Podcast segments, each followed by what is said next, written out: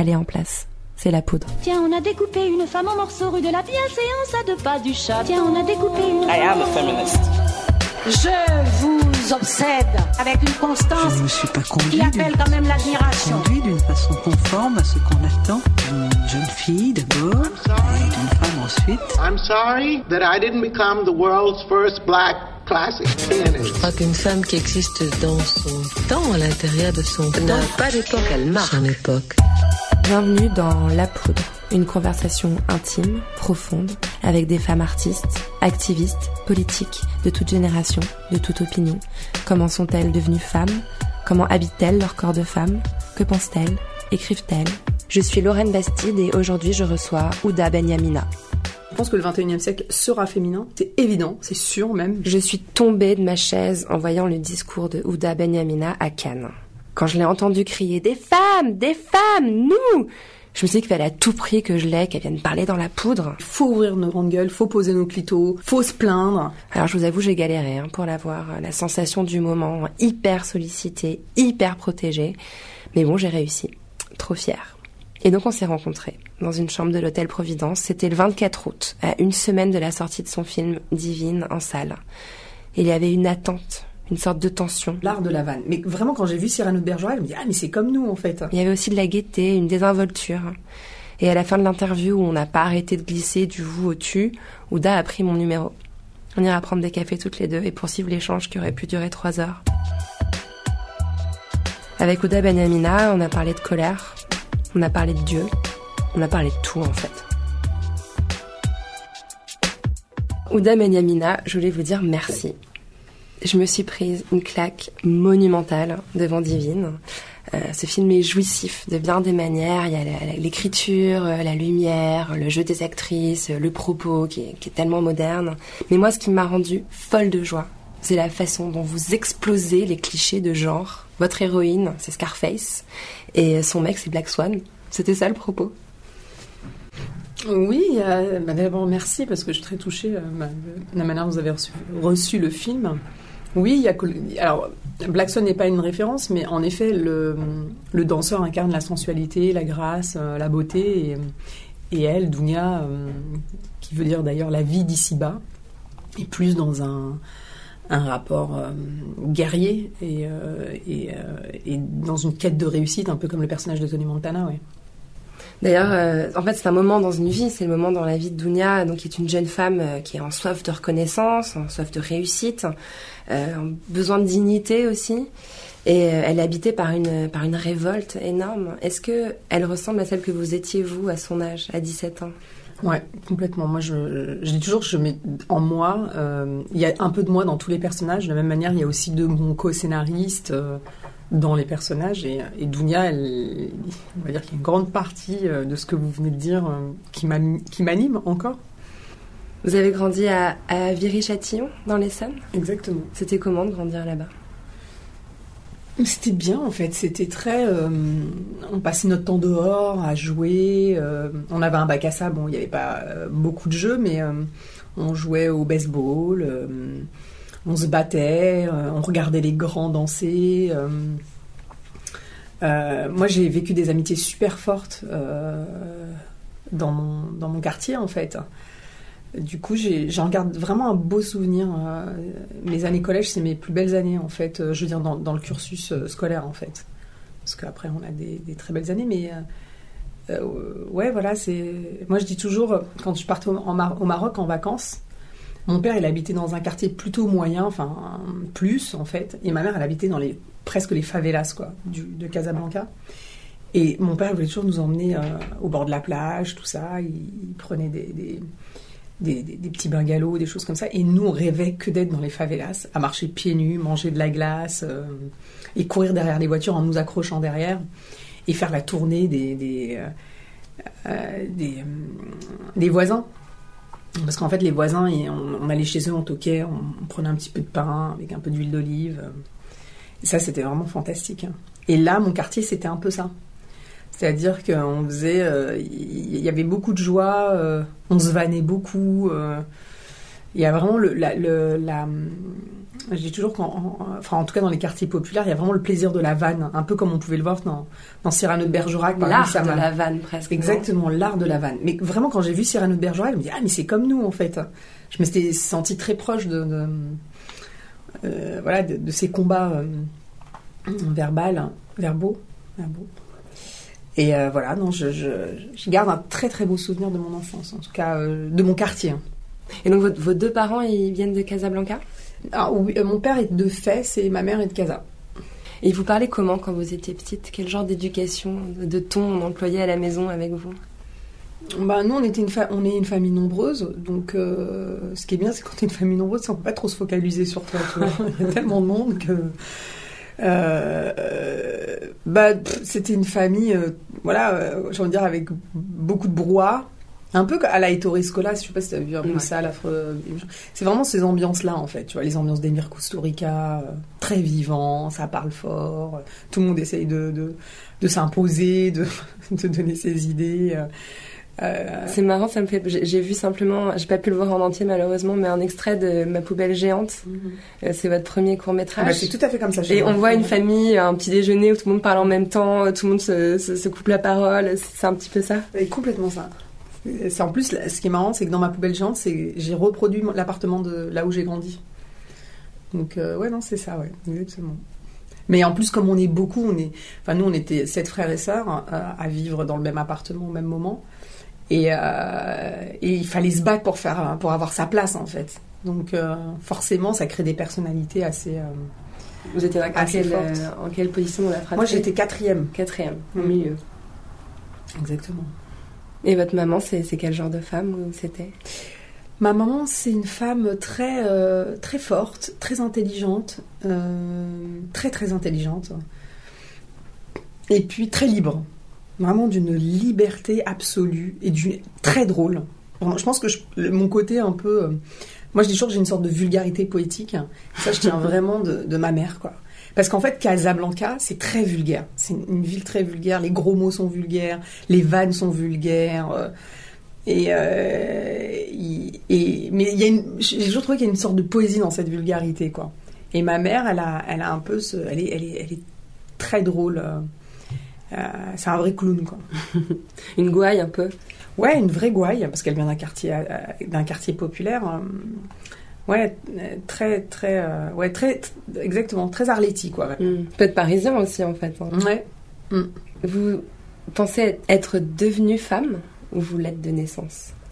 C'est marrant, c'est souvent ce que je me disais. Je me disais, nous, à la différence d'un mec, on nous a pas dit depuis qu'on était petit, soit, soit une femme, soit une femme.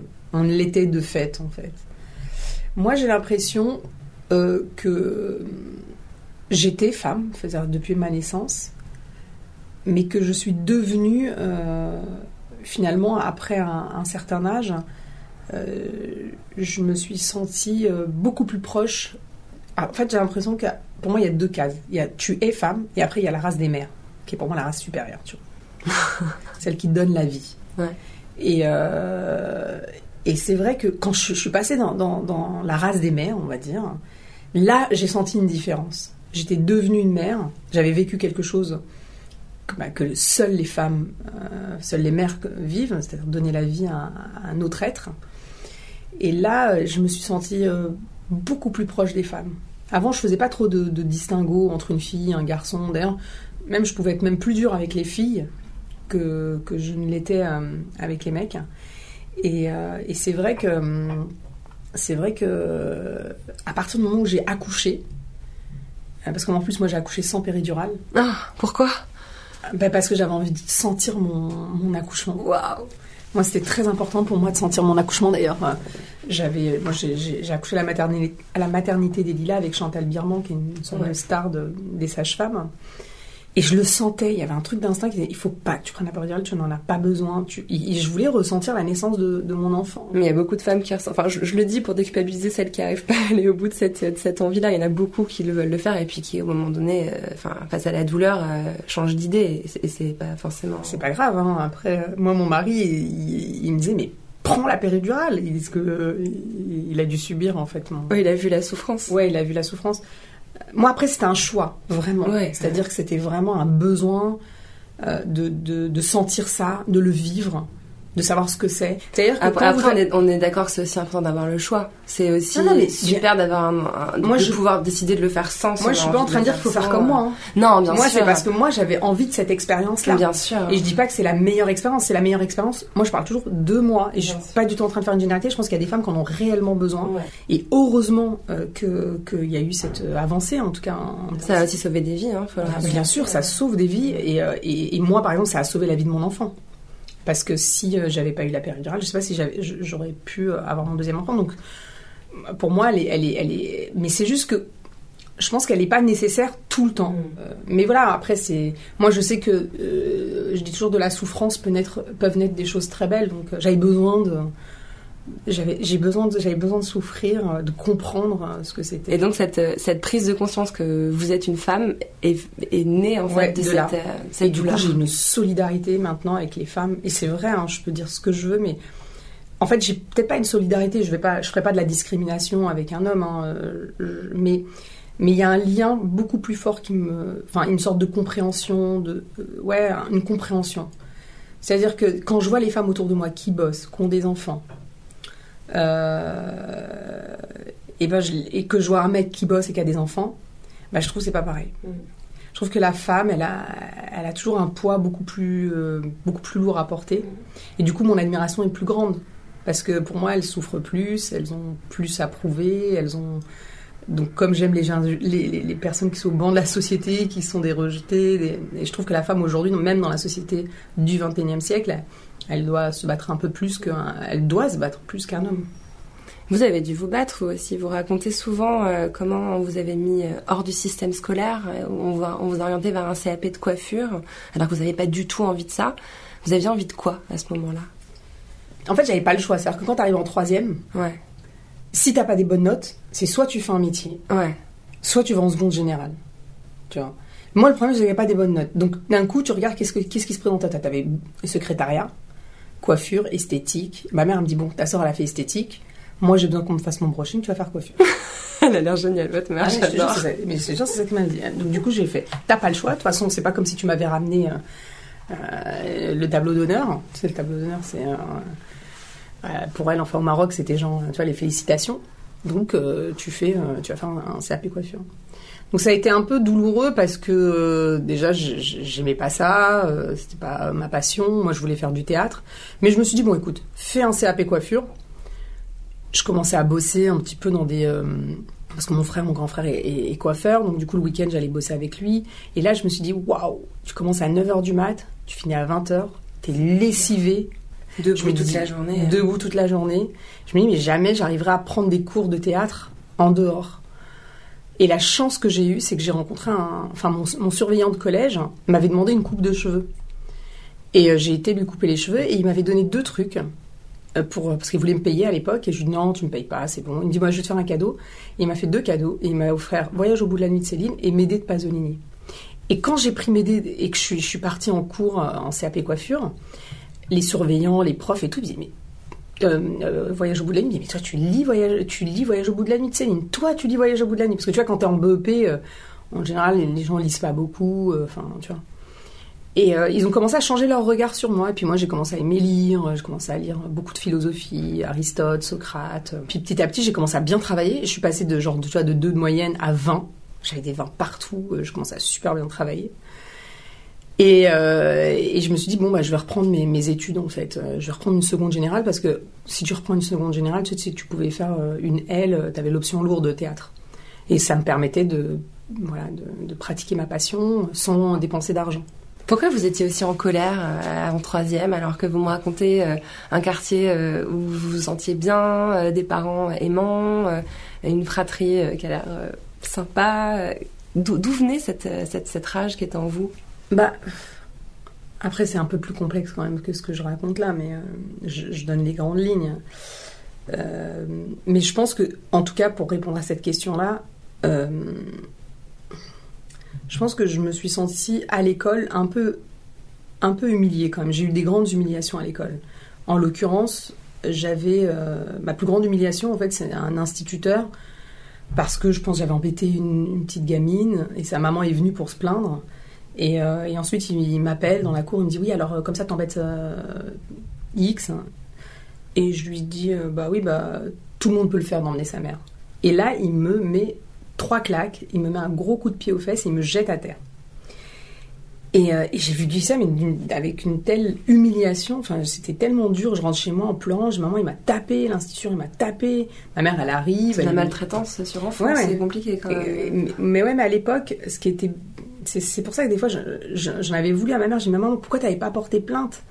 Porte plainte. Et en fait, après, c'est arrivé à un de mes euh, petits frères. Et là, j'étais trop contente quand euh, un instituteur l'avait tapé. Je dis, bon, c'est cool, on va porter plainte, on va pouvoir en- enfin avoir de vengeance.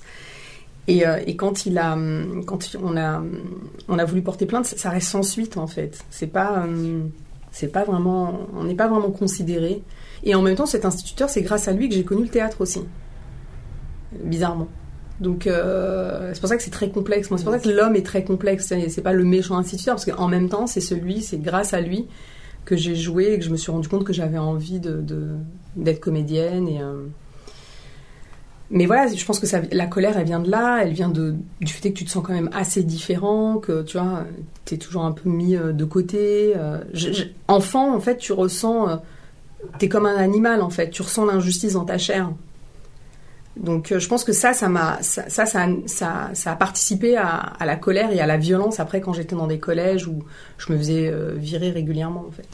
Et là, c'était la conscience euh, d'appartenir à un quartier populaire, euh, du coup de pas avoir accès aux mêmes choses que les gens qui pouvaient vivre à Paris, ou c'était Non, parce que ça, t'en as pas vraiment conscience. C'est pour ça que je te dis, t'es heureux, en fait, dans ton quartier. ouais, ouais. t'as pas vraiment conscience encore euh, de ce que tu n'as pas. des discriminations. euh, Non, par, non, par contre, il y a, t'as conscience des discriminations parce que quand t'es à l'école, t'es quand même assis à côté de Caroline, euh, euh, tu vois, Nicolas, euh, et que tu te rends compte qu'on te traite pas non plus de la même manière, en fait. Donc ça, en effet, tu le vis, mais tu vis ça, tu vois. Mais c'est après que ça vient. Ça, c'est quand tu vas à la fac et que tu te rends compte que tu, toi, quand tu vas au café, tu peux te prendre un café et que les autres, ils prennent un Coca-Cola. Mais tu vois, tu te dis, ah oui, ok, d'accord. En fait, moi, j'ai vraiment pas d'argent. T'apprends à boire le café, même si t'aimes pas le café, quoi, tu vois. Mais bon, après, c'était pas. euh, J'ai envie de dire. J'ai pas envie de faire une généralité en disant, ouais, euh, c'était raciste. euh, pas du tout, quoi, tu vois. Vous n'employez pas souvent le mot raciste? Parce que pour moi, le racisme, c'est pas très grave en fait. C'est pas quelque chose de. de- C'est pas grave à partir du moment où ça n'a pas de conséquences sur ton quotidien, sur ton travail, sur. J'ai l'impression qu'on est tous racistes. J'avais une de mes amies américaines qui me disait toujours I am a racist, I like individu. Et j'ai adoré sa phrase en fait. Je pense qu'il y a un peu de racisme dans chacun de nous. euh, de la méfiance. Et c'est pas ça qui est. Moi, je me suis rendu compte que les Arabes pouvaient être racistes, ma mère, elle pouvait l'être. euh, que voilà, que, que c'était. euh, ça pouvait être même drôle d'être raciste. Après, c'est juste les conséquences que ça peut avoir, ou le mal qu'on peut faire aux autres. Et puis, je me suis rendu compte que c'était pas ma maladie, à moi. C'est-à-dire que j'en souffrais. Et en même temps, je me dis, mais ça ne me concerne pas, en fait. Mais quand vous racontez euh, dans ma poubelle géante euh, le parcours euh, d'un mec qui, qui revient de, est surdiplômé de l'étranger, qui a un MBA et qui trouve pas de boulot parce que euh, il, il a la tête qu'il a et le nom qu'il a, c'est quand même la description d'un- d'un- d'une situation raciste, non? Oui, complètement. En plus, c'est un film sur la discrimination à l'embauche. Mais là, c'est ce que je vous dis, là, le, le racisme a des, euh, Des conséquences. des conséquences graves sur la vie des gens. Bien sûr. Euh, et là, en l'occurrence, euh, mais en fait, tu peux être raciste et moi, ça me pose pas de problème, en fait, tu vois. Je, ça me- je peux même discuter avec toi. euh, parce que je pense qu'il y a, il y a du racisme vraiment en chacun de nous.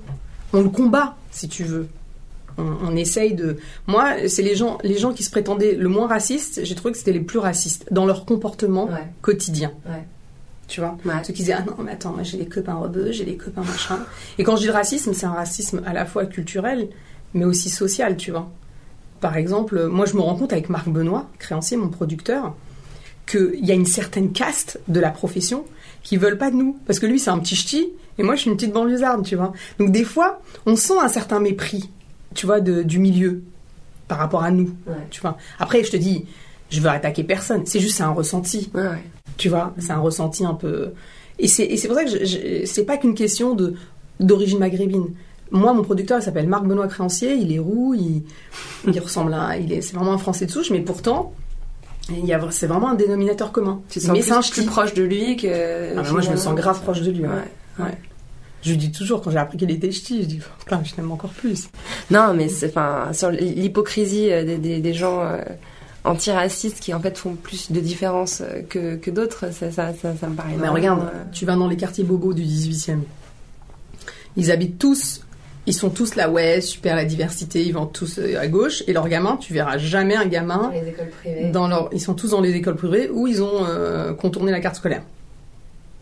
Ouais. C'est un fait, tu vois. Donc c'est pour ça que moi, le racisme, euh, tu vois, c'est un grand mot, tu vois. Enfin, c'est un grand mot. On l'est tous dans, dans nos actions, dans nos.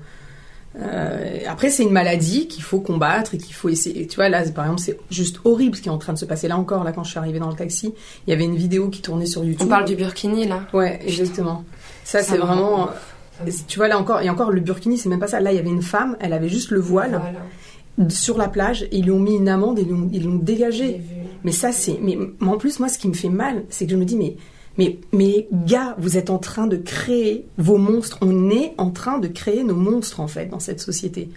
C'est-à-dire qu'en n'acceptant pas la différence, en, mettant des interdits, en reniant les convictions euh, des gens et en ne respectant pas leurs choix, et ben quelque part, on est en train de, euh, de créer euh, une, un, euh, on est en train de créer les monstres. euh, Bah, qui- une frustration, une colère, une. euh, oui, et puis au- oui, exactement, une frustration de colère. Et puis au-delà de ça, des gens qui vont vouloir se battre pour en faire plus. Moi, je me rappelle à mon époque, il y avait quelques filles qui portaient le hijab. Mais quelques filles, et c'était pas n'importe lesquelles. Elles avaient étudié le Coran, elles le faisaient vraiment, il y avait une, une vraie démarche en tout cas. Quand il y a eu la loi euh, qui est passée, euh, comme quoi on n'avait pas le droit de porter le hijab à l'école, et ben, si on regarde les chiffres, et ben après cette loi, il y a eu de plus en plus de filles qui ont commencé à porter le hijab. Mais pas pour les bonnes raisons. Après, euh, voilà, je n'ai pas envie d'entrer dans les, dans les, les raisons intimes de chaque personne, mais et pas pour les bonnes. Pour moi, c'était comme un mouvement punk, quoi. Une sorte de révolte, quoi. Exactement, comme un mouvement, quoi. exactement, comme un mouvement punk, comme un, tu vois, quelqu'un qui d'un coup il va se mettre à écouter du hard rock, à se laisser pousser les cheveux, euh, se teindre le truc en noir. C'était, c'est pareil en fait. Tu vois, à l'adolescence, tu, tu vois, vu qu'on, y a un truc de ton identité que- qui est pas euh, reconnu, du coup, t'as besoin de t'affirmer. Donc, t'as le mouvement punk, t'as les, les hard rock, t'as le- les baba cool, euh, qui ont besoin de se faire remarquer. Bah, pour moi, c'est pareil. Et que c'est pour ça que je dis qu'on crée nos propres monstres dans notre société. Pour en revenir au, au cinéma, parce qu'on a parlé de théâtre, je sais comment vous, êtes, vous avez été amené au théâtre, mais au cinéma, c'est rentré dans votre vie par quel biais, par quel film? Et ben le cinéma, moi je dis toujours j'ai toujours beaucoup de chance parce que nous quand on était petits quand même il y avait des bêtes de films à. Ouais. On avait les Loutinès, euh, on avait tous les films de western. euh, euh, Il y avait Mitterrand qui avait une émission de dingue où tu pouvais découvrir des chefs-d'œuvre. Donc voilà, donc moi j'ai quand même eu la chance de voilà d'avoir quand même à la télé d'avoir une culture quand même cinématographique même si j'avais pas le cinéma d'auteur très pointu genre tu vois Pasolini je l'ai découvert grâce à Grégory Proch Fassbinder enfin tous ces gens là mais euh, mais on avait quand même un cinéma de qualité mais je me suis pas c'est pas en regardant un film où je me suis dit, tiens, je veux être cinéaste. Moi, là-bas, je voulais être comédienne. Je pensais que je voulais être comédienne. Très vite, en sortant de mon école, quand, quand je me suis rendu compte que bah, qu'on me proposait que des rôles de bicote, que tu vois, que mon frère voulait me renvoyer, que mon frère voulait me taper, que mon père voulait me renvoyer au bled, je me suis dit bon, au lieu d'être contre, essaye d'être pour et de voilà, de, de voir comment toi tu peux raconter tes histoires et euh, et, euh, et, voilà.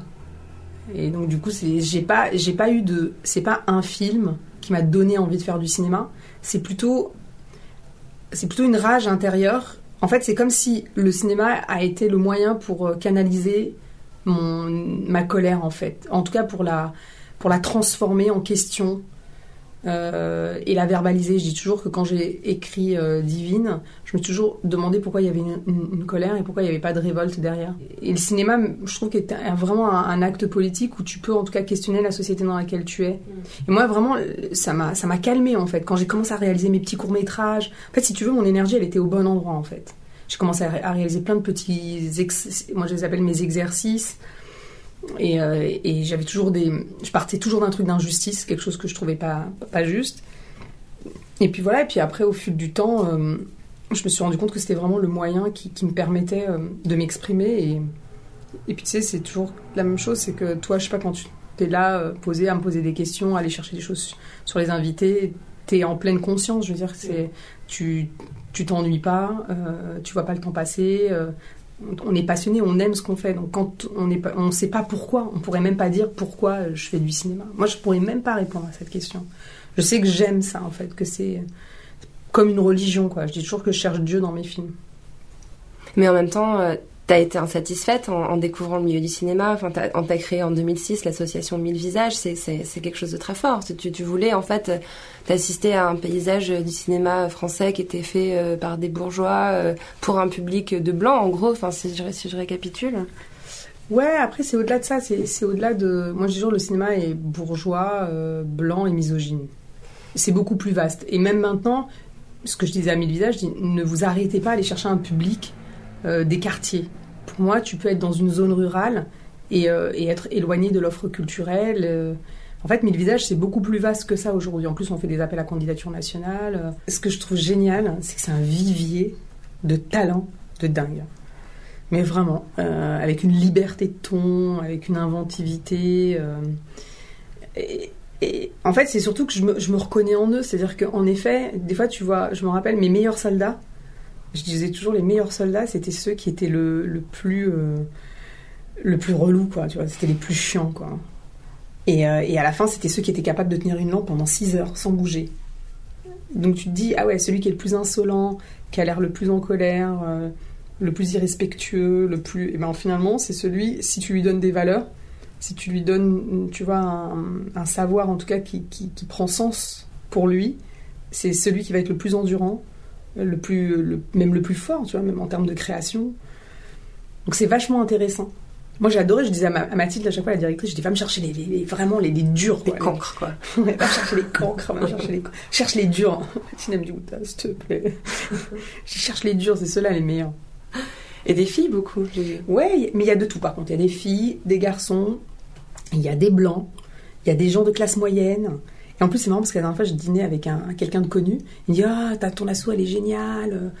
Mon fils aussi, il aime. Non, d'abord, il me dit Ouais, c'est, vous recrutez comment? Je dis Ouais, mais en fait, il faut pas avoir de réseau, il faut être éloigné. Il me dit Ah ouais, mince, du coup, mon fils, il peut pas le faire parce que bon. Fils moi, d'eux, quoi. Exactement. Après, je dis, oh là là, on est discriminant. je dis, bah écoute, tu sais quoi, tu peux lui dire de venir, ça peut être bien aussi d'avoir des gens qui viennent même, qui ont du réseau et de se mélanger. Parce que moi, je pense que le plus important, c'est vraiment la diversité. C'est pour ça que je l'ai appelé Mille Visages. C'est pour que ce soit représentatif des mille visages de la France d'aujourd'hui. Donc, euh, même d'avoir des gens qui sont. euh, Enfin, l'idée, c'est vraiment le mélange, quoi. Et c'est pas de créer un ghetto. Donc, ce qui est génial, c'est que tu peux avoir une Mildred. euh, Tu peux avoir une, tu vois, une- un Souleyman, tu peux avoir une Oulaya Mamra, une Jiska Kalwanda. On a quand même beaucoup de, de gens euh, très différents. Jusqu'à Calvanda qui a, qui a le rôle de Rebecca dans Divine, Ouais. la, la, la dealeuse, la caïd. C'est quelqu'un un peu de votre famille aussi, non? Ouais, je l'ai formée depuis qu'elle est, euh, depuis qu'elle a 14 ans. Elle est hallucinante. Elle le est incroyable. Oh. Ouais. Parce que quand on la voit après en interview, elle est toute douce, elle est toute mignonne, alors que dans le film, c'est vraiment c'est la, la méchante, quoi. Il s'appelait Bâtard, le film à l'origine. Ouais. Pourquoi ça a changé? Pourquoi ça a changé? Parce qu'en fait, je trouvais déjà que c'était un, un, un- un titre qui n'était pas forcément très positif. Euh, et qui, qui reflétait pas vraiment le film qui était. euh, C'est-à-dire que ça parlait des enjeux narratifs, mais pas forcément des enjeux thématiques. Enfin, en tout cas, de manière euh, trop subtile. Parce que pour moi, bâtarde, elle est à la fois bâtarde parce qu'elle a pas, pas de père, enfin, elle connaît pas son père, mais en même temps, on est tous des bâtards dans le sens où on n'est pas reconnu par le par le créateur en tout cas et on cherche le sens de, notre existence et, euh, et ensuite on a cherché avec mon producteur le distributeur un titre qui serait beaucoup plus euh, en phase en tout cas avec avec le propos du film et avec le sacré du film parce que c'est un des thèmes majeurs et euh, mon producteur un jour il m'envoie un truc qui fait divine je dis mais c'est exactement ça donc du coup c'est mon producteur qui a trouvé euh, le titre en fait Parce qu'en fait, Bâtard, pour vous, c'est euh, la, la quête du père, en fait, c'est la quête de Dieu, quoi, c'est ça? Dans, dans, dans, l'idée originale qu'il y avait autour de ce mot. Oui, oui, oui, c'est ça. Ouais. C'est, la quête de Dieu, exactement. La quête du, du, du Dieu, mais en même temps, Dieu est un peu partout. C'est-à-dire que quand on la voit prier dans la mosquée, enfin dans la mosquée, dans l'église, euh, on se rend compte que aussi Dieu peut être en nous, en fait. Il y a quelque chose de... C'est plus un rapport à la spiritualité, la vie intérieure, en fait. Le combat qu'on mène tous, Dounia, ça veut dire la vie d'ici-bas, et... euh, elle a un combat aussi qu'elle mène euh, avec un combat qui est plus dans son intériorité, le- l'extérieur et l'intérieur, ce qu'on mène tous en fait, tous les jours. Et sa meilleure amie dans le film, c'est la, c'est la, la, fille d'un imam qui, qui elle vit euh, dans une spiritualité euh, beaucoup plus évidente. euh. Oui, puis dans un cadre familial plus structuré en tout cas. Et c'est et c'est ce que vous faites dans vos films, cette, cette quête du divin? Ouais, moi j'ai toujours je cherche Dieu dans mes films, tout le temps, dans tous les plans. Quand je dis Dieu, c'est la vérité, c'est euh, c'est le beau, c'est la grâce, c'est l'élévation, c'est le dépassement de soi, euh, c'est la pleine conscience, euh, c'est tout ça en fait, qui est à la fois dans toutes les religions. Moi je dis toujours, je me sens chrétienne, musulmane, juive, bouddhiste, euh, même si je suis de confession musulmane. Mais j'ai l'impression que l'islam, ça veut dire soumis à Dieu. Soumis à Dieu, ça veut dire quoi? Soumis à une force beaucoup plus importante que nous, avec des valeurs beaucoup plus importantes. Donc c'est vrai que c'est euh, le cinéma pour moi c'est comme un, un terrain de jeu de réflexion. Euh, c'est une forme de religion aussi d'une certaine manière. Est-ce que c'est pas dur en tant que femme de, s'imposer euh, comme ça en, chef d'une équipe aussi, aussi grande? Si si si c'est moi je trouve que l'effort euh, ça fait partie du plaisir. Donc oui c'est dur. Oui on doit se battre beaucoup plus. Euh, mais en même temps c'est moi j'aime bien. Je, je, trouve ça normal en fait. Mais mais ça c'est sûr que si j'avais été un mec, ce serait. C'est pour ça que je te dis que tu vois j'ai beaucoup plus de de- d'empathie pour les femmes et, euh, et parce que je sais qu'on souffre plus qu'eux en fait, que c'est plus dur pour nous. Donc forcément dans ce milieu-là qui est un milieu extrêmement masculin, Le milieu du cinéma, une femme réalisatrice, genre une palme d'or dans toute l'histoire du Festival de Cannes, Ouais. c'est quand même dingue. C'est, c'est... Bah oui, mais, mais, euh, moi je pense pas qu'il y a. Tu sais qu'à à la FEMIS ou dans les grandes écoles, ils sont à 50-50. C'est au moment de l'insertion professionnelle qu'on descend à 14%. Euh, oui, c'est un milieu très, très macho, hein, comme je l'ai dit. Et puis, euh, moi, je me souviens que j'a- j'avais euh, viré même des chefs-op euh, parce que je les trouvais trop machos dans leur rapport. et je disais à mon pote, mais il est macho, il est macho, je te le dis, il est macho. Il me dit, mais t'es sûr? Je dis, oui, il est macho. Et je le sentais. Ça sentait à quoi? Ça se sent dans, dans- Tu sais, ils te- ils te- prennent pas au sérieux, en fait, tu vois. Ils te prennent pas au sérieux. Et puis, pour qu'ils te prennent au sérieux, waouh, t'as intérêt à... Tu vois. Et en même temps, tant mieux, parce que du coup, toi, ça... Moi, je dis toujours que c'est bien d'avoir des gens... Même là, tu vois, sur le prochain film, je vais prendre que des gens qui, euh, qui sont durs, en fait, tu vois. J'aime pas prendre des gens qui sont faciles et qui vont te brosser, brosser dans le sens du poil. Donc en fait, ce chef-op, tant mieux. Après, je bosserai pas avec lui parce que son énergie est pas assez, euh, va pas servir mon sens. Mais, mais c'est tant mieux parce que du coup, lui, m'a forcé après à, à être plus pointu dans, et puis à savoir dire, ok, d'accord, il me prend pas au sérieux. Bon, ok. Donc je vais lui, je vais faire, enfin, même si je travaillais déjà, mais tu vois, tu vas, tu vas, tu dois plus prouver. C'est-à-dire que le travail, il était là et j'avais pas besoin de lui pour, pour travailler, mais tu dois plus lui prouver, plus, tu vois. Tu, tu dois te faire respecter, en fait, tu vois. En, donnant, euh, voilà, de- de- des arguments. euh. Donc voilà, non, c'est plus dur pour une femme, ça c'est sûr. C'est quoi le prochain film? C'est une grande histoire d'amour euh, sur un fond politique. C'est excitant. T'as commencé le tournage? Non, en fait, je suis en écriture à partir du mois d'octobre. J'ai commencé, j'ai déjà un traitement. Et là, je vais, euh, je vais écrire euh, le scénario avec mon co-scénariste. Et le, le, le fait que t'as eu l'accueil que t'as eu à Cannes, j'imagine que ça t'aide là. C'est, c'est devenu plus facile pour toi grâce à tout ça? Oui, je pense que après, tu sais, ça va beaucoup dépendre des entrées. hein. C'est, bien sûr que c'est bien d'avoir la critique et puis euh, ça te facilite peut-être le deuxième. Mais après, si tu fais des entrées, euh, t'as moins de mal à financer ton deuxième long. Mais après, moi, je t'avoue, je vais rester très euh, humble. Et même si le film cartonne en, en termes d'entrée, j'ai pas envie de, tu vois, de brûler les étapes. J'ai envie d'y aller vraiment. C'est marrant parce qu'on me dit ouais, mais t'as un côté comme ça, que tu défonces tout, que tu. Mais en même temps, je suis quand même très. euh, Tu sais, je suis une laborieuse, donc j'ai besoin de beaucoup travailler. Moi, pour moi, gérer des gros, gros, gros budgets, euh, c'est aussi. euh, il faut savoir le faire. Tu vois, pour pas que tu sois dépassé par, par la logistique.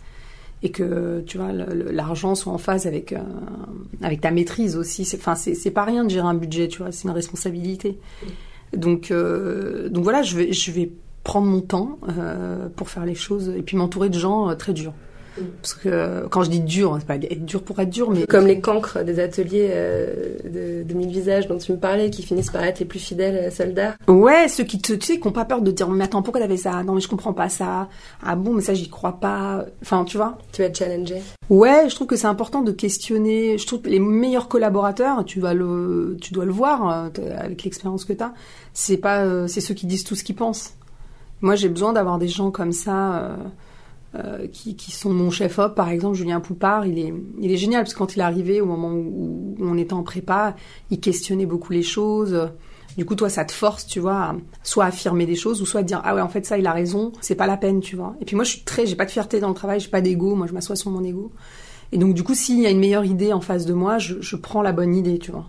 Et en l'occurrence des fois j'avais des collaborateurs de dingue hein, euh, moi, j'ai- même mon ingénieur du son, il est, euh, il est extraordinaire. Il participait même, pour moi, d'une certaine manière, à mettre en condition mes comédiens. Il leur amenait les musiques. euh, il avait mis tout un système de, de, euh, de son pendant le tournage parce que j'avais besoin d'entendre de la musique et de mettre les gens en condition. Je disais, on s'entendait, je lui fais là tu me mets ça, là tu me mets ça. Des fois sans même lui demander, il me mettait pour, pour créer des ambiances. Donc, tu vois, en fait, tout le monde amène, euh, tu vois, ma script, c'est pareil. euh, Il y a une alchimie qui s'est produite sur Divine. C'est évident qu'il y a quelque chose de, de Ouais, pas banal qui arrive avec ce Exactement. film. Ouais, c'est vrai. Mais parce que j'avais des, franchement, j'avais des collaborateurs de dingue, honnêtement. Que ce soit les interprètes ou même les techniciens, il y avait une foi dans le projet. Mais tu vois, sur le prochain, moi je dis toujours, je remets tout le monde en question. C'est-à-dire que il faut que la, la prochaine fois que les gens viennent travailler sur mon film, ils se disent aussi, bon bah j'ai envie, j'y trouve mon intérêt personnel à venir faire ce film-là. Parce qu'en fait, mon film, tu peux pas le faire que pour l'argent. Et d'ailleurs, c'est ce que je disais au tout, tout début du tournage. C'est pour ça que j'ai dit à Cannes, on n'a pas le droit d'être fatigué. Parce que euh, pour moi, on fait un métier où, euh, enfin, tu vois, moi j'ai fait des métiers durs, difficiles. Là, quand même, quand tu arrives euh, sur le plateau, t'as un petit déj, euh, t'as une cantine. non, mais tu vois, c'est pas, tu peux pas dire je suis fatigué. Pour moi, c'est, c'est, en tout cas, tu peux, tu peux être fatigué, mais t'as pas le droit de te plaindre en fait, parce qu'on fait quand même un métier qui est juste extraordinaire. Donc du coup, c'est vrai que je, je, je remettrai tout le monde en question pour savoir quels sont les intérêts à chaque fois personnels des gens de faire le film en fait. Parce que moi j'ai besoin d'un- gros degré de croyance. Parce que je vais utiliser, en fait j'utilise les gens aussi, tu vois. Moi je dis genre je suis une grande chef d'exploitation. Donc j'utilise aussi, euh, s'ils y croient pas, tu vois, et, et leur sensibilité est importante. Tu vois, moi quand je choisis un, un collaborateur, euh, je choisis pas juste quelqu'un qui est fort techniquement. Je vais choisir aussi une sensibilité, tu vois. Euh, un point de vue. Euh, parce que ils vont nourrir le film C'est un film politique? Complètement. et c'est pas un film féministe? Non, parce que moi je dis, je dis toujours que le, si on, on cantonne mon film à un film féministe, euh, c'est comme si on, on- on enlevait une partie de mes euh, des enjeux, de certains enjeux thématiques. Puisque moi je parle toujours de gens qui sont en marge, au banc de la société, des humiliés, des gens qui sont en quête de dignité, de reconnaissance, et pas forcément juste des femmes en fait. Après, il se trouve que c'est interprété par des femmes, mais c'est pas une question de femmes en fait. C'est une question avant tout humaine. Et si tu l'as, et j'ai pas de mal avec ça parce que je sais qu'il y a tout un courant de réalisatrices qui sont euh, anti-féministes. Moi, non, j'ai pas peur du mot féminisme. De la même manière, j'ai pas peur de d'autres d'autres mots, tu vois, d'être. Euh, je sais pas, je me défends pas de me dire ah non, moi je suis pas féministe, tu vois. Euh, parce qu'il y en a plein qui se défendent de dire ah, moi je suis pas féministe. S'il y a pas de bon, euh, euh, s'il y a pas de, de grands films à Cannes, c'est parce que en fait il y a pas de grande réalisatrice. Waouh. Moi je dis toujours le jour où on aura atteint la médiocrité, on aura atteint la parité. Donc des films en sélection officielle moyens de mecs, il y en a à, à l'appel quoi.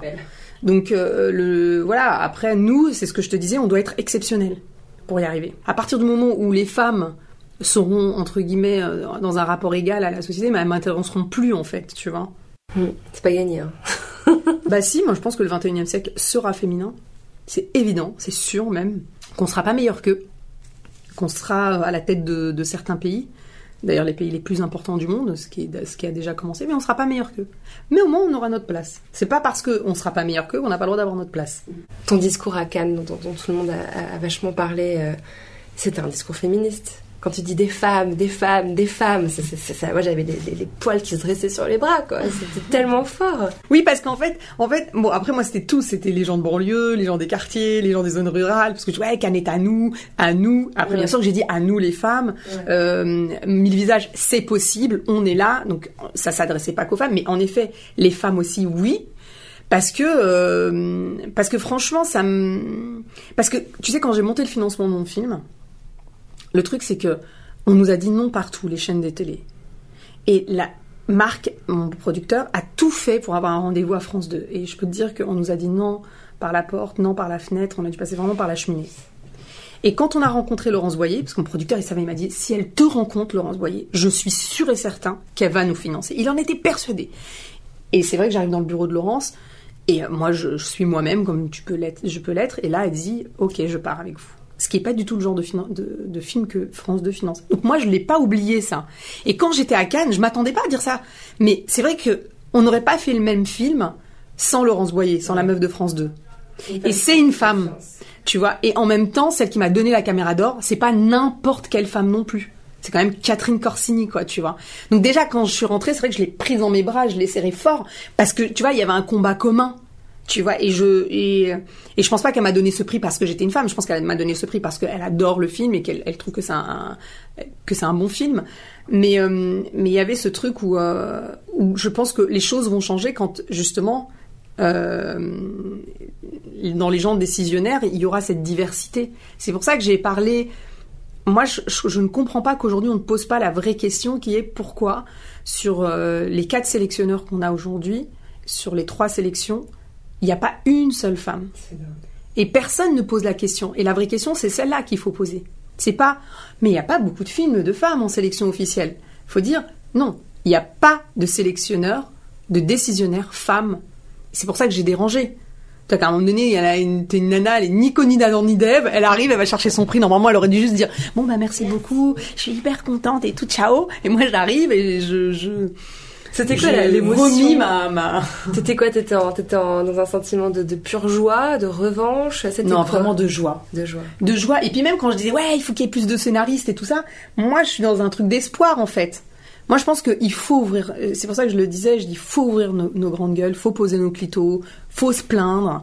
Euh, parce que si tu, si tu veux, les choses elles ont changé à partir du moment où les gens ils ont combattu pour que les choses changent. Si t'as pas une volonté que les choses changent, les choses ne changeront pas. Si tu veux que des choses changent dans ta vie, il faut changer aussi la manière. euh, il faut changer. Il faut que tu changes des choses dans, dans ta manière de faire. Si on dit il n'y a pas assez de femmes dans le festival de Cannes et qu'à chaque fois que tu viens, qu'il y a une nana qui prend le micro qui fait ah c'est super, on est super content d'avoir ce prix. Y rien qui va changer. Et tu verras que ça va changer. Regarde, on est combien aujourd'hui? On est le 24 24 août 2016. Et tu m'as invité, je te dis, ça va changer. Et tu verras que sur les quatre sélectionneurs, ils vont mettre une femme. C'est clair. Ils n'ont pas le choix. Ouais. La marche de l'histoire l'impose. S'ils le font pas, effectivement, tout le monde va leur, euh, va leur faire remarquer grâce à toi. Après, je sais pas si c'est grâce à moi, mais en tout cas, ça va changer. C'est comme là, les Noirs américains, là, sur les, questions des Oscars. Tu vas voir les prochains Oscars. T'es obligé de l'ouvrir. Et moi, je trouve qu'on a un côté un peu trop poli, tu vois. Genre, non, mais attends. euh, Non, non. Faut dire quand les choses vont pas. Moi, d'ailleurs, mes grandes amitiés, c'est que avec des gens qui sont francs et qui disent les quand ça va pas. Tu vois, les gens qui gardent les trucs et qui disent pas, qui, euh, en fait, ça me. Moi, je pense que c'est très sain de mettre des mots sur une sensation. Tu vois? Et, et là, il y a une sensation d'injustice par rapport à, à notre place dans le cinéma. Ça vient d'où l'expression t'as du clito? Je veux, je veux connaître l'origine exacte qui, qui est venue avec ce mot. Eh ben écoute, c'est parce que mon producteur, des fois on avait des discussions, il y avait des choses qui allaient pas, euh, des financeurs, des machins, des trucs. Et moi à chaque fois je dis ouais, on me tiendra pas par des couilles que je n'ai pas. En prépa, par exemple, quand il y avait des choses que je pouvais pas avoir, je dis on me tiendra pas par des couilles que je n'ai pas. Et puis un jour, je sais pas, il y a, dû avoir quelqu'un qui a dû dire ouais, j'ai des couilles. Je dis bah non, t'es une meuf, t'as pas de couilles. Nous on a du clito quoi. Et voilà, c'est arrivé comme ça en fait. C'est venu de, de, presque d'un constat normal. Normalement, je comprends pas que ça n'a pas été inventé avant. C'est hyper fort. Il y a ce côté. euh, tout à l'heure, tu, me- tu me parlais de ta mère, de sa gouaille, de son côté, euh, tu disais un peu vulgaire, euh, espèce d'humour vulgaire. Et je trouve que c'est fort d'imposer le mot clito, qui étrangement passe moins bien que couille, parce que couille, on l'entend mille fois par jour, mais clito, on l'entend pas souvent. Et j'ai trouvé ça vachement fort que tu l'imposes euh, à une heure de grande écoute. Moi, je trouve ça hyper poétique, hein, beaucoup plus que couille. Hein. C'est plus joli. Bah oui. C'est vrai. c'est plus Mais euh, oui, après, ça va se banaliser. Tu sais, vu que là, pour l'instant, ça, va être repris dans le monde en- entier. Même les Anglais sont en train de le reprendre. Bah bon? Bah oui. Le, le you have clit Ouais, exactement. J'adore. Vous avez euh, enfin, ou t'as, je sais plus. Euh, t'as gagné en fait en- à, à travers ce discours une, une tribune hyper importante. T'as as une voix maintenant qu'on écoute. Ça, ça, ça a changé en, en l'espace de quelques jours au Festival de Cannes. Tu vas faire quoi de cette, cette tribune que t'as? Qu'est-ce que t'as envie d'en faire? Bah, moi déjà, la première tribune que j'ai, c'est quand même hum, le cinéma, tu vois, la création d'un film. Je vais être très prudente. Euh, je j'ai pas envie de me position, positionner en, prophète ou, euh, ou en donneuse de leçons. euh, tu vois, je peux faire part de mon ressenti à des moments où j'estime que j'ai la légitimité de le faire. En l'occurrence, quand j'étais à Cannes et que je viens chercher ce pour moi, il y a un sens, tu vois. Mais là, ça m'arrive des fois qu'on veut m'inviter pour euh, être en face d'un politique ou tu vois. Moi, j'estime que c'est pas trop mon, mon taf, quoi, tu vois, de faire ça. Parler des polémiques sociétales. euh, Ouais, je, je peux le faire là en interview, tu vois ce que je veux dire, mais j'ai pas envie d'être invitée pour ça. Je suis pas une caution, en fait, tu vois. Il y a des gens qui sont très pointus là-dessus. Après, ça veut pas dire que quand il y a quelque chose qui va pas aller, je veux juste faire un tweet. Tu vois ce que je veux dire? Euh, Quand il y a quelque chose qui va pas aller, je pense que c'est aussi le devoir d'un artiste d'aussi s'engager, comme a pu le faire, ont pu le faire beaucoup d'artistes euh, avant nous, qui étaient très euh, très engagés dans, dans, les injustices sociales. Voilà, c'est compliqué. euh, je pense que j'essaierai de. C'est une, une vraie question et, c'est pas une question. J'ai pas de réponse en fait, tu vois. Parce que d'un sens, j'ai pas envie d'être instrumentalisée, tu vois. D'un autre, je peux pas, tu vois, avoir ma maison aux Bahamas et euh, non mais je dis ça. Après, j'ai rien contre. Un jour, j'aimerais bien partir en vacances aux Bahamas avec ma crew d'ailleurs, mes visages, mais mais euh, j'ai j'ai peur. C'est vrai que c'est c'est des grosses peurs que j'ai. C'est-à-dire que comment tu restes connecté à ton réel euh, sans prétention, tu vois, et en même temps d'être impliqué. Et comment tu peux faire aussi avancer les choses sur des injustices. T'as pas un sentiment d'urgence, un sentiment de... Je sais pas, on, on approche d'échéances électorales en France. euh, Enfin, moi, 2017, euh, je l'aborde avec euh, pas mal d'anxiété. Enfin. Ouais, j'ai le sentiment qu'il faut à tout prix euh, arrêter euh, le fascisme. Enfin, j'en sais rien, moi. C'est- pas un truc qui te. Si, mais moi, je, tu vois, mon urgence, je l'ai mis dans mon film. Ouais. Bien Tu sûr. vois ce que je veux Bah, Ça dire fait le job d'ailleurs. Et, euh, et je pense exactement, je pense que tu vois, au lieu d'être dans le verbe, je pense qu'il vaut mieux être dans l'émotion, parce que l'émotion, c'est ce qui nous touche tous et ce qui nous réunit en tant qu'être humain, et que de l'émotion, peut naître une réflexion en fait sur la société. Donc moi, j'ai l'impression que grâce, enfin grâce, ou le film que j'ai fait est un constat de la société dans laquelle je vis et peut poser pas mal de questions à la fois sur la montée, sur les monstres qu'on est en train de créer, sur la dictature euh, capitaliste d'aujourd'hui, sur le manque de valeurs politiques. Je pense que mon film, il pose toutes ces questions-là. Maintenant, il faut qu'il soit utilisé comme outil. Il faut aussi qu'il ait une, rés- une résonance. D'ailleurs, la preuve, il l'a, tu vois, il l'a auprès des journalistes, il l'a... Les jeunes qui le voient, ça les, perturbe. Il y a plein de gens qui, on a fait des projets en avant-première qui disent mais j'ai tellement compris de choses. Euh, avant, j'avais une idée préconçue des attentats. Euh, il y avait un racisme qui montait en moi. Et quand une dame te dit, bah, en voyant votre film, j'ai compris Et certaines choses. que ton film ne parle pas de ça. parle pas de terrorisme, ni, ni, ni, ni de, de Non. parle pas de ça. Mais Mais les gens, ça les, ça les amène aussi à ça, parce que je pense que comme j'aborde énormément de thématiques sur le film, euh, qui sont aussi euh, en résonance avec euh, ce qui se passe aujourd'hui, puisque moi je dis toujours il faut être en lien avec son réel.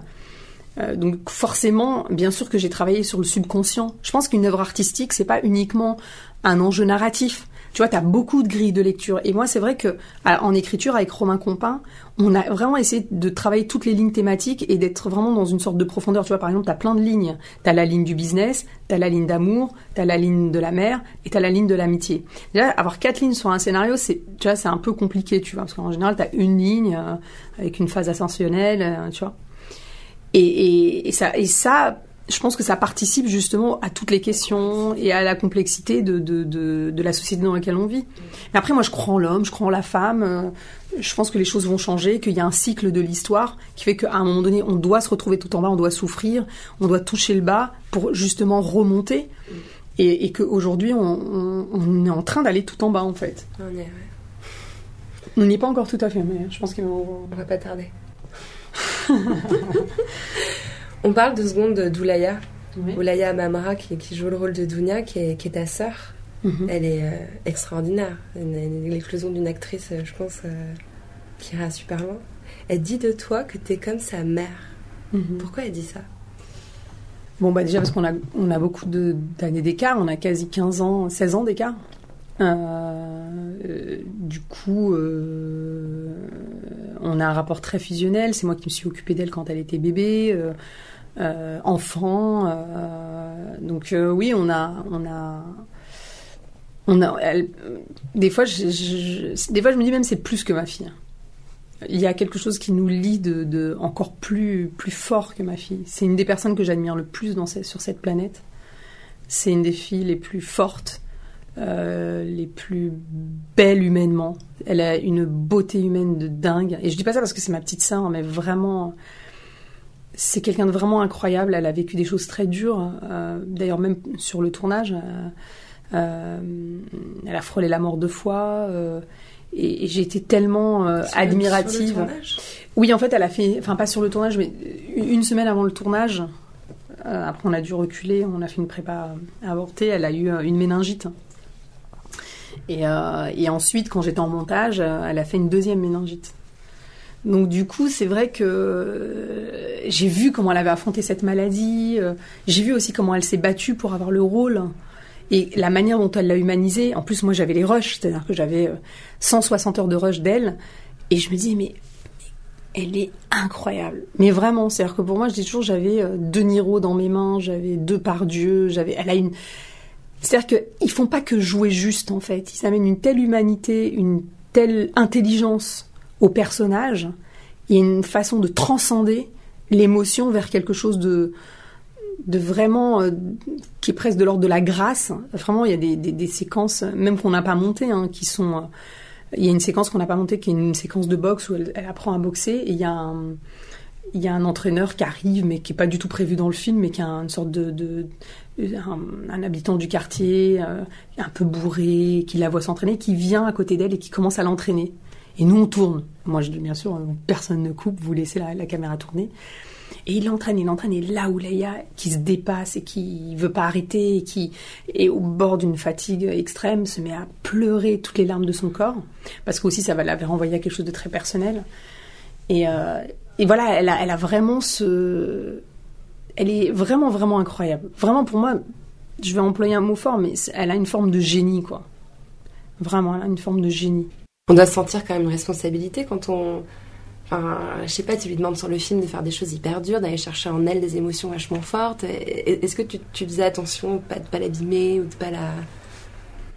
C'est marrant que tu dises ça parce que tu vois, des fois, je... c'est pour ça que j'avais peur de la prendre. Parce que je savais que j'allais aller très loin et j'avais peur. Moi, j'ai peur d'abîmer tous mes acteurs. Parce qu'on joue quand même avec, euh, avec quelque chose qui est très intime, on joue avec du réel aussi. Donc, euh, euh, moi, elle me dit que non, mais, mais j'ai beaucoup culpabilisé, par exemple, quand elle avait sa méningite. La, première méningite, ça a été non seulement ma sœur était malade et elle pouvait mourir, mais en plus je me disais c'était peut-être de ma faute. Dans une interview, j'ai vu que tu avais décrit le personnage de Dunia comme un personnage hors norme, extraordinaire, qui a envie d'arriver tout en haut. C'est un peu vous, ça, non? C'est un peu toi? Euh, peut-être, ouais. Ah peut-être. Euh, après, tout en haut, euh, pour moi, c'est le cosmos. hein. C'est la connaissance de, l'infini, de, de, pourquoi on est là, et puis de la perfection aussi humaine, euh, d'être meilleur. Mais la reconnaissance, oui, c'est quelque chose de, je pense, d'important pour moi. C'est qui les femmes que tu admires Mais il y en a beaucoup. euh, beaucoup, beaucoup de femmes. Je, j'adore, par exemple, la Calas. Je trouve que c'est une femme absolument incroyable. Euh, je, Kalsoum, Jamila Bouéred, euh, Angela Davis. euh, ça, c'est des femmes que je trouve vraiment euh, incroyables, en fait, dans leur combat. Billie Holiday, bien évidemment. C'est des combattantes, tout ça. Ouais, ouais, ouais, c'est des combattantes, des guerrières, des femmes qui ont aussi été, qui ont révolutionné leur art. Ce qui, ce qui est rare dans le milieu parce que tu as des très très grands artistes masculins, mais féminins, ils sont plus. On nous a donné moins la place. Parce que moi, souvent, je me dis, mais pourquoi il y a moins de femmes? Pourquoi il y a moins de femmes dans l'histoire de l'art? Et avant, je pensais, j'avais une théorie. Je me disais, ouais, mais en fait, c'est parce que nous, comme on a le pouvoir de donner la vie, en fait, on a moins ce besoin viscéral de la création artistique. Et en fait, depuis que je suis devenue mère, je me suis dit, mais en fait, c'est n'importe quoi, quoi. C'est juste parce qu'on a été opprimés que on a subi, euh, on nous a jamais euh, laissé cette place-là et qu'il y a certaines femmes qui ont réussi à émerger, mais c'est des, des, voilà, des grandes, grandes Des femmes, des, des génies. Euh, et voilà, depuis très peu de temps, j'ai changé euh, mon point de vue. Enfin, depuis le temps où je suis devenue mère, en fait. Mais ça me fait penser aussi au livre de Virginia Woolf, Une chambre à soi, où elle explique qu'au fond, s'il n'y a jamais eu de femmes euh, écrivains, euh, enfin, s'il y en a eu si peu dans l'histoire de la littérature anglaise, c'est que les femmes n'ont jamais eu accès à une chambre qui soit que à elles. Un petit bureau où elles peuvent s'isoler dans la journée pour écrire, parce que pour écrire, il faut ça. Et un endroit où les enfants ne soient pas dans leurs pattes, où les maris viennent pas leur demander des choses, où il n'y a pas de responsabilités qui leur incombent. Et finalement, il y en a peu dans l'histoire des grandes aristocrates, des choses comme ça. Est-ce que toi, tu as accès à ta chambre à toi? Euh, bah, moi, je l'ai, je l'ai, oui. Oui, oui. Tu veux dire depuis que j'ai des enfants et que je suis mariée? Ouais, ouais. Ouais, ouais, ouais. Cet espace-là, il existe. Ah, moi, je l'ai complètement. Moi, j'ai pu créer, mais en toute liberté grâce à mon mari. Du coup, moi, j'ai un homme absolument euh, incroyable, un père euh, euh, hors norme, qui, qui j'ai, j'ai, oui, j'ai pu créer en toute liberté, en fait. Et en toute sérénité. Toi, t'es maman, tu vois. Quand tu sais que ton enfant, elle est à la, à la garderie, enfin, chez la nounou, c'est pas pareil que si tu sais qu'elle est avec ta maman ou avec ton mari, tu vois. C'est, tu travailles pas de la même manière, tu vois. Là, tu vas vite à 19h, tu vas essayer de rentrer vite. T'es moins sereine, en fait. Moi, c'est vrai que la chance que j'ai, pour le coup, on me dit, mais euh, ça doit être dur chez toi. Je dis, mais non, au contraire. Même mon mari, tu vois, il me dit, mais Oudette, quand je t'entends dans la presse et tout, j'ai l'impression que. Tu vois, alors que. Il est pas du tout visé, quoi. Non, il est pas du tout visé, au contraire. C'est vraiment. euh, c'est grâce à lui que j'en suis aujourd'hui, là où j'en suis. J'ai une question que je pose à toutes mes invitées. Ça évoque quoi pour toi la poudre? Ça te fait penser à quoi? Euh, ah, peut-être une renaissance. Voilà, la renaissance. Euh, parce que dans la poudre, il y a, l'idée de cendre et que et même l'idée un peu d'argile en fait, et qu'on a été créé, on a été fait d'argile et, euh, que on, peut renaître de ces cendres aussi et qu'on revient à, à ces cendres. Et j'ai l'impression que la vie a un peu ce cycle-là en fait, la création de, de cette argile. Il y a l'argile blanc, l'argile noire, l'argile marron et l'argile jaune. Tu vois, c'est les quatre euh, races qu'il y a en fait. hein. Le noir, le blanc, le jaune, euh, le noir. Le, l'arabe, quoi. Ben, la poudre, ça me rappelle un peu ça. Ça me rappelle euh, cette argile qui a été à la base de la, création. Et puis aussi la cendre, parce qu'on va être tous ramenés à, à mourir, à être enterrés et à redevenir une cendre, donc une poudre. Et, et je pense qu'on va renaître peut-être dans quelque chose de beaucoup plus infini. et- En poussière d'étoiles Exactement, voilà. Donc ça me, ça me dit ça, la poudre. Merci Ouda. Merci à toi. Merci à Ouda Benyamina d'être venue faire parler la poudre avec moi. Si vous avez aimé l'émission, le mieux c'est de nous le dire avec des étoiles, 5 de préférence, sur iTunes. Vous pouvez aussi nous rejoindre sur les réseaux sociaux Twitter et Instagram où nous partageons toutes les recommandations culturelles de nos invités. N'oubliez pas de vous inscrire à notre fabuleuse newsletter sur notre site nouvellesécoutes.fr et cliquez sur La Poudre. La Poudre est une émission produite par Nouvelles Écoutes. Elle est réalisée par Aurore Meyer-Mailleux avec Zisla Tortello, assistante de production, et Zaki Halal pour le mixage. Retrouvez toutes nos émissions sur nouvellesécoutes.fr.